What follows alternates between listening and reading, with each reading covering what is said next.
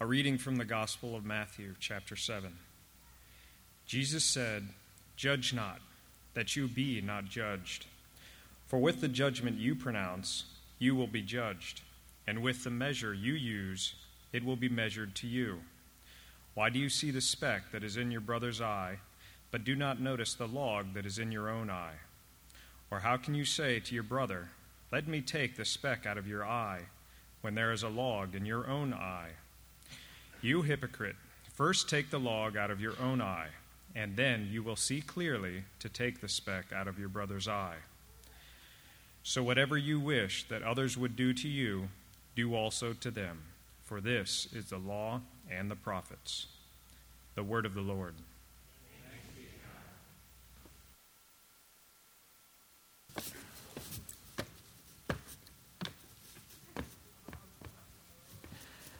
Um, so, Matt Morgan, I was noticing something about you that um, you could possibly use a haircut.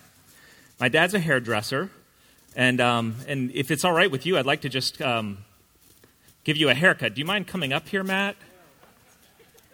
Matt, seriously, just let me have at it for a little bit. I, it, will be good. I, I'm, I know what a good haircut's supposed to look like. I've grown up all around it, so I'm pretty sure I can, I can do it. Where are you here? To the right.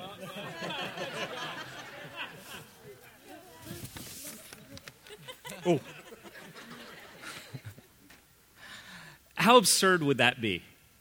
I mean, the reality is that you, would never let anyone near you with a bag on their head trying to cut your hair, right? In a sense, this is exactly what Jesus is doing. When Jesus says, Take the plank out of your eye, the log out of your eye before you take the speck out of your brother's, when he said that during the Sermon on the Mount, it was probably one of those times when everyone cut up laughing. Like, that's the most absurd thing I've ever heard. Of course, you wouldn't let somebody near you. The log in the brother's eye or in your own eye is, is basically like a, a the log from a log cabin, is the terminology that's used. So Jesus is saying if you see a speck in your brother's eye, but you have an entire log cabin log sticking out of your eye, you should probably take care of that log first. And the crowds listening to Jesus probably broke up with laughter that day, thinking, this guy is crazy. And yet, at the very same moment, they realized the seriousness and gravity of what Jesus was saying. Because in the midst of that laughter and the absurdity, they realized Jesus was bringing a harsh warning to all of us Do not judge, lest you be judged. Don't see the speck in your brother's eye if you don't realize you have an entire two by four stuck in your head. As we look at this passage this morning, I want to look at three areas First, do we do this? Do we do the thing Jesus is warning us against? Secondly, how should we do it right? Is there a right way to do the opposite of what Jesus is saying, warning us against here? And thirdly, what do we need to be able to do it and do it well? So the first is this Do we do the sort of thing Jesus is talking about, warning against? Judge not, lest you be judged. Worry about that log before you worry about the speck in your brother's eye. And if we're talking about judging in that terms, we need to use the word probably judgmental. We get that one, right? The reality is, all of us on some level are judgmental. We're all pretty good at it at times, even as much as we don't want to do that. We can be judgmental towards our own kids, towards people who we have to work with, people in school. I generally feel like I'm not judgmental, but I've realized more recently that one area that I'm judgmental in is towards other people's parenting. Now, the reality is, every single person is judgmental towards other people's parenting. Empty nesters are judgmental of people with their kids not remembering what their kids were actually like. People with kids are judgmental of other people's kids because there's certain things about your kid that are okay. And people without kids, of course, are judgmental because, I mean, gosh, who would let their kids do that? I've coached kids, I've taught kids, I've been a youth minister, I've hosted parties, I've led camp trips, camping trips. I've done just about everything with all age of kid. And here's the area that sticks with me It's when a kid comes to something completely unprepared. They don't have their glove at the game. It's going to rain on the camping trip and they have no rain jacket. And what it is, is that I, as a good Cursina, have always anticipated everything perfectly. You see, I check the weather. And I know it's supposed to be cold or rainy. I know I'm going to a game. You're supposed to bring the glove. And so I assume that every other parent is going to be just like me and make sure their kid has everything they need. But apparently, that's not the case. And it makes me get frustrated. Now, this has always been an issue for me. Early on, when Sarah and I were dating, I had one of those judgmental mentalities.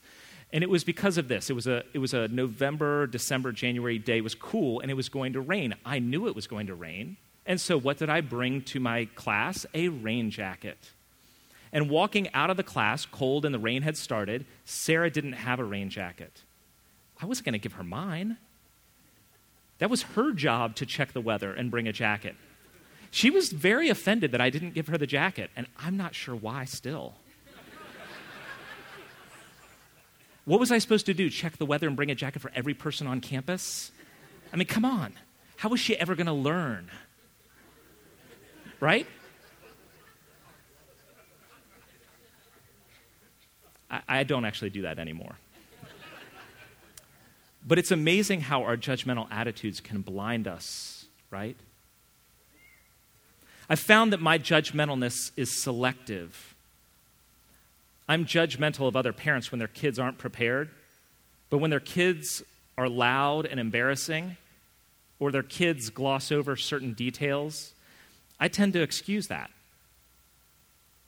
because those would be some of my own logs. Our judgmental side comes out and it ranges all over the place. It ranges from the trite to the toxic to the destructive. Sometimes we're just judgmental about tastes and preferences.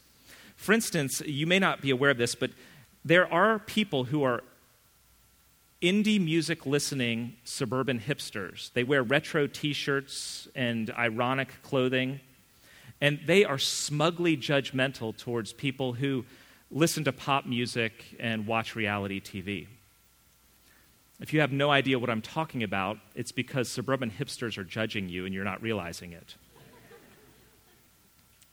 Sometimes it's trite, it's about things that we wear or listen to, but sometimes it's a lot more toxic, our judgmental attitudes. Like, finish this sentence. Finish this sentence. You know what's wrong with the country? It's those, which those people are what's wrong with this country.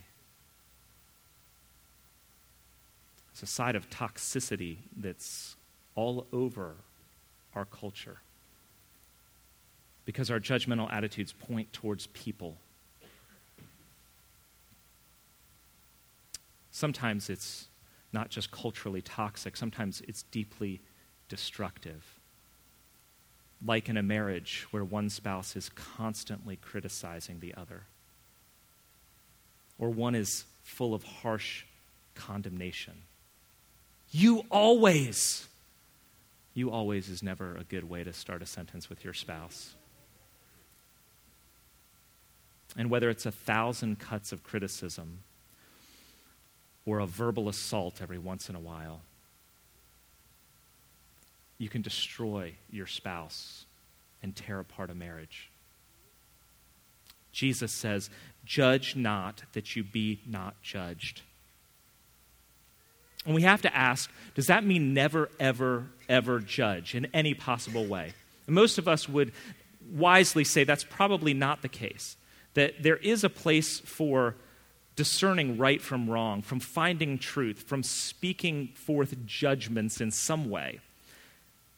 But at its root, our natural reaction to say never judge is built out of our culture of tolerance. And honestly, I think that tolerance is a very good thing in our culture. The tolerance that we have today in America on many levels is very good because it allows people who disagree to not have to escalate into violence. And it allows people who are in the minority for whatever reason to feel safe. And that version of tolerance is very good. But there's also a level of extreme tolerance that we assume in our culture that is honestly pretty absurd. The taboo of today's culture is that there's only one thing you cannot do, and that is you cannot tell somebody that they're wrong. So it's wrong to try to tell somebody that they're wrong, which is, of course, a logical fallacy. Because by saying you can't tell somebody that they're wrong, if you're judging somebody who says somebody else is wrong, you've automatically broken your own rule by declaring somebody wrong when you said you're not allowed to tell anyone they're wrong. Go back and listen to that.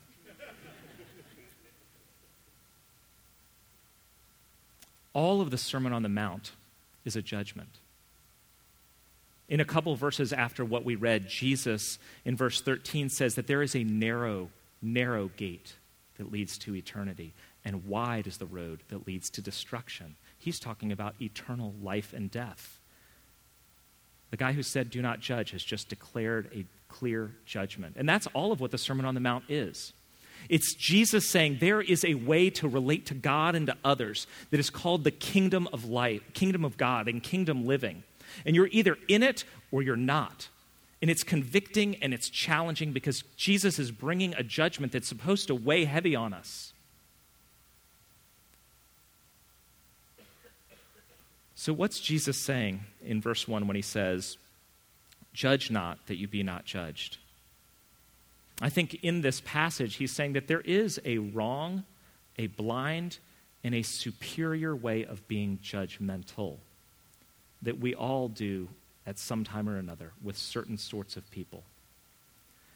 But I think that implied in this, and we see it in that verse 12 talking about loving others, that there's also a way to judge well, to judge well with one another.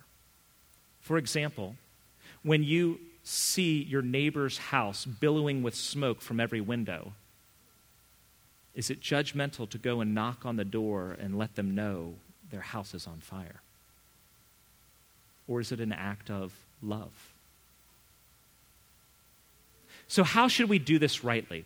How do we judge well? Jesus says in verse 5 Take the log out of your own eye, and then you will see clearly to take the speck out of your brother's eye. So, Jesus is suggesting that it's not don't take the speck out of your brother's eye, it's that there's a way to go about it. And if you think about it, most of our judgmentalness, or at least mine, arises out of superiority and concern for myself. Judging well, which Jesus talks about, begins with self awareness and humility. It's saying, yeah, I- have got some logs. Judging well moves from that towards compassion and involvement with the other person. I've got logs. Let me help you work on some specks. If we don't believe that even having those logs in our eye can be a way that we, sorry, when you think about having logs in your eye and you think, well, I'm, I'm a sinner, I'm messed up, I shouldn't go and help other people, that would be a reason for an alcoholic not to help anyone else. But that reality is, if you've ever met or known alcoholics or people that are recovering from alcoholism and people who are in AA, what they do very well is actually they judge well very often. Because the question is could a recovering alcoholic help somebody who is an alcoholic? Or should they not judge because, I mean, after all, they've got the plank in their own eye? But what I've found is with many recovering alcoholics is they are quick to admit the size of their own log. And so when they see a coworker or a friend or an extended family member who has a drinking problem and they go and talk to them, it's not out of superiority, it's out of concern. It's out of mercy. They admit their own wrong and they go and they say, I will walk with you in this. Let me go with you to a meeting. You see, it's not having a log in your eye that makes you a hypocrite. It's not being aware that you have a log in your eye. Judging well begins with a humility and a self awareness. But it is moved from that out of love and compassion. In verse 12, Jesus gives us the golden rule. You know this. So, whatever you wish that others would do to you, do also to them. Love them as you want and need to be loved. Jesus gives us the positive golden rule do this, do to them what you want done to you. The negative was also around in philosophical and Jewish circles in Jesus' day. The negative says, don't do to others what you don't want done to you, right? The positive has an extra nuance, and it goes something like this If all you have is a negative version of that rule, don't do to others what you don't want done to you, then you can fulfill that rule by not harming anyone. You can fulfill that rule by not interacting with anyone. As long as I haven't harmed or done anything wrong to anyone, I fulfilled the negative golden rule. But with a positive golden rule, you have to get involved. Do to others what you want done to you. There's no place for sitting on the sideline, there's no place for just silence.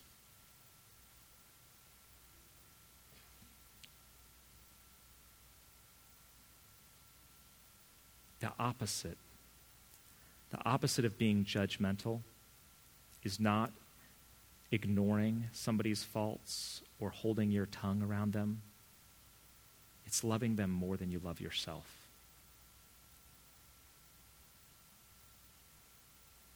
Judging well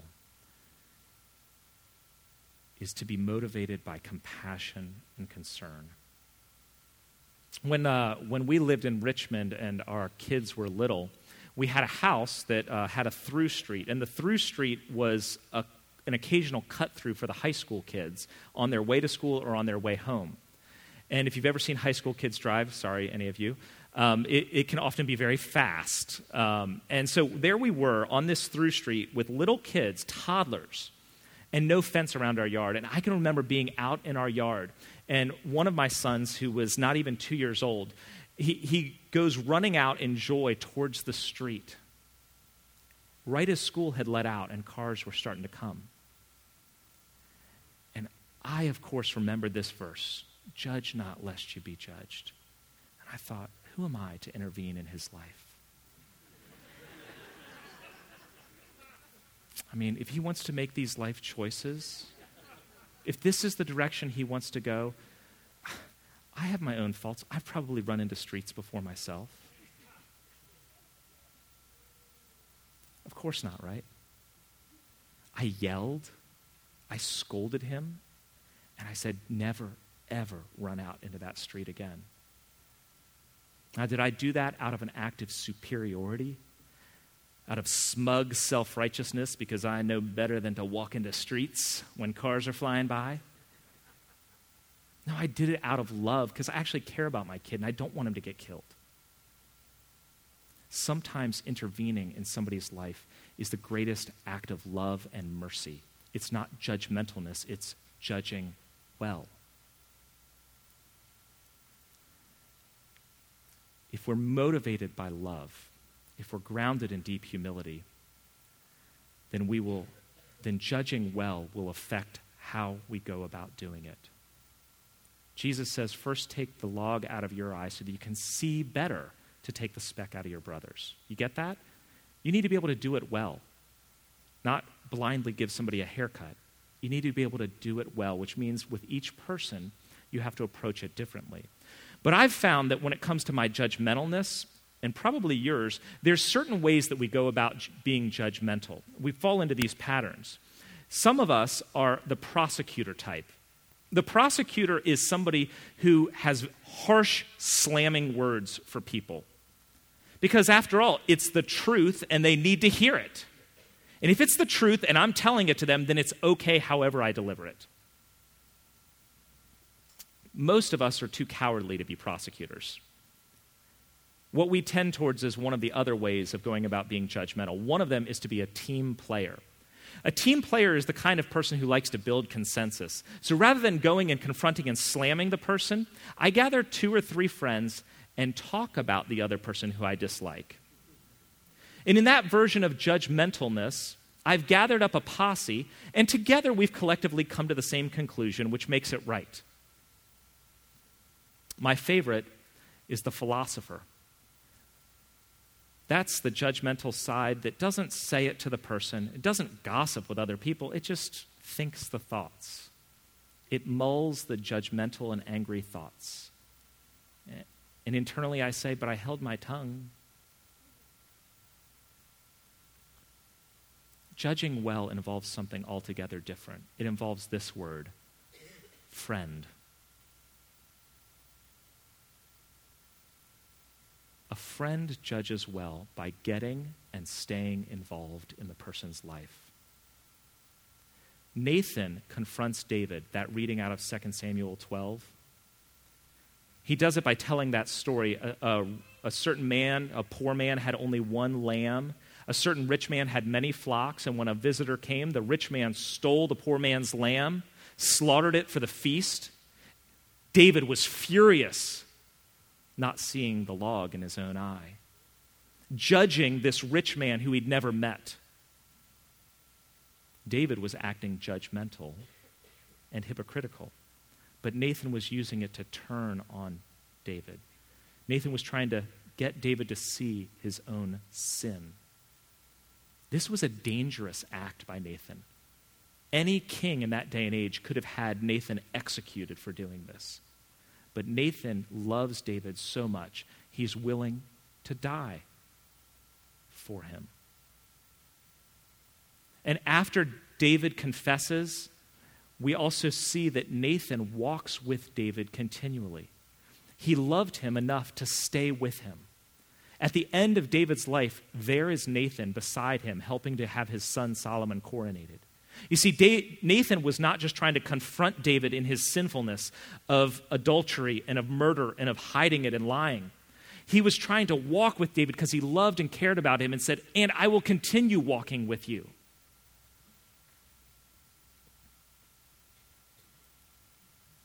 Judging well involves self awareness and humility. It involves selfless concern and love. And it involves commitment. Commitment to the people that we're interacting with. The aim of judging well in the scriptures is to gain a brother. In Matthew 18, Jesus talks about confronting a brother who has offended you and the reason why you go and tell them how they've offended you is in order to gain them, gain that friendship again. In Galatians 6, we're told to bear with one another's burdens. And when somebody falls into sin, the aim is to restore them. In James 5, it's a similar idea it's to bring them back. And in Romans 15, the whole purpose of interjecting in somebody else's life is for their good and not for your own. The aim is to gain, to restore. And as a result, the approach may differ with each person. Think about how Jesus does this. Jesus judges well in the way we're talking about it throughout his life. Sometimes he's actually pretty tough, like the words that he uses for the religious leaders, or when he rebukes Peter or when he challenges the rich man to give up everything and come follow him. Jesus is applying harsh challenge and critique because he really wants to win the religious leaders and Peter and the rich man. But when it comes to the woman at the well in John 4, Jesus judges in a slightly different way. He does it with kindness and compassion. Now, he tells her her sin and calls her sin what it is. You are putting your trust in men, and even the man you're with right now is not your husband. But he does so by offering her dignity, by extending to her love and kindness, and by giving her hope and the hope of forgiveness. When Jesus confronts Zacchaeus, Zacchaeus, the tax collector who had swindled money from all of his fellow citizens in, Jer- in Jericho, Jesus wins him over with love. Jesus doesn't say, Zacchaeus, you need to give back what you've stolen. What he does instead is he says, Zacchaeus, how about we be friends? Would you like to host me, have the honor of hosting me to dinner tonight? Let's, let's eat a meal together. Zacchaeus is blown away that somebody as good and righteous as Jesus would want to spend time with him. And as a result of being loved, possibly for the first time, Zacchaeus repents and says, I'm going to repay everything. You see, sometimes loving the person can be all the judging that is needed. the goal, the aim in judging well is not to win the argument. It's not to prove them wrong. It's not to put them in their place. The goal of judging well is to win them. It's to benefit them. It's to deepen and strengthen the relationship. Judging well involves humility and selfless concern and committed love. And we don't do this very well.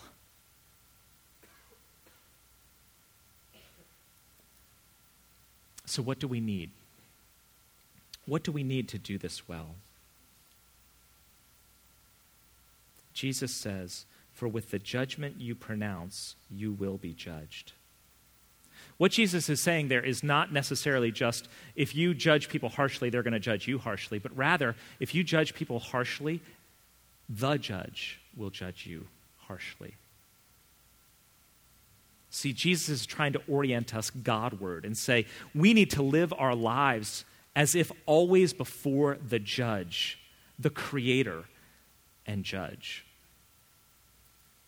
In order to do this judging well, we need to realize that we are judged. The Bible makes it clear all have sinned, all have erred, all have fallen short. It tells us that we are dead in our trespasses, like people on death row. By nature and by action, we are guilty. The gospel tells us that we are actually more sinful and guilty than we're willing to admit. But this side of the gospel should humble us deeply. I have no place for smug rightness, for looking down on others, for superiority in any way about anything if I fully grasp that I stand under the condemnation of God for my own broken sinfulness. We need to realize that we are judged and yet we also need to believe that we are pardoned. The Bible tells us God made him, Jesus, sin, who knew no sin, so that we might become those who are justified in God.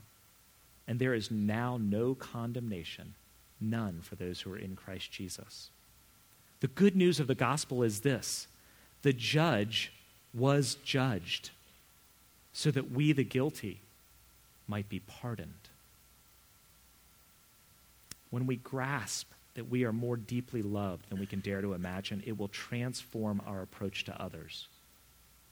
I no longer need to steal love or defend my worth, which is essentially what I'm doing when I'm being judgmental, because Jesus has given me the love and the assurance and the identity that I'm deeply longing for.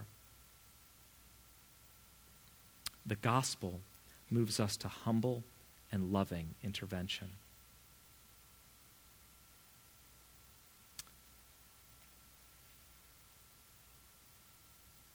we all need our teeth checked for spinach. I have the sort of teeth that um, everything sticks to. There's not a meal that's eaten by me that something isn't on my front teeth. My wife lovingly points this out to me. I defensively do not receive that well. Why don't I receive that well? Because I want to be in control of my own life. I want to, to, to know when everything is wrong, and I'll fix it before anybody has to say anything.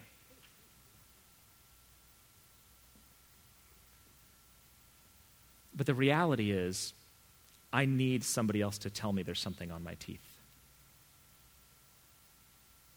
The deeper reality is that we all need people to check our metaphoric teeth, our judgmental tendencies, our sinful struggles, our life direction. Judgmental friends, judgmental families are hell. But what might it look like to be family, friends, a church who judge well? I think it would begin to look a little bit like this kingdom of God that Jesus keeps talking about. People who love and care about one another with selfless humility and concern and walk with one another through thick and thin. That's not hell. That's heaven. And that's what Jesus wants to offer us in Him and with life in Him. Let's pray.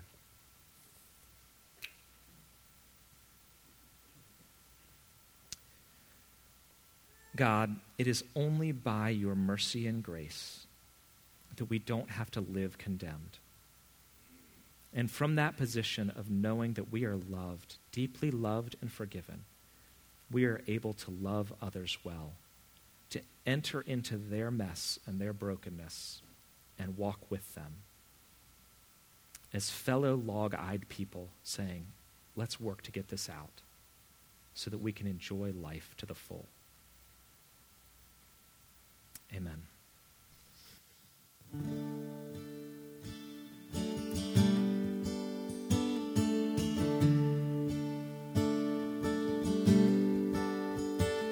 Thy mercy, my God, is the theme of my song, joy of my heart, the to my tongue. Thy free grace alone, from the first to the last, hath won my affections, bound my soul fast. Hallelujah. Thy mercy, my God, is the theme of my song, joy of my heart, Close to my tongue, thy free grace alone, from the first to the last, hath won my affections, bound my soul fast. Hallelujah.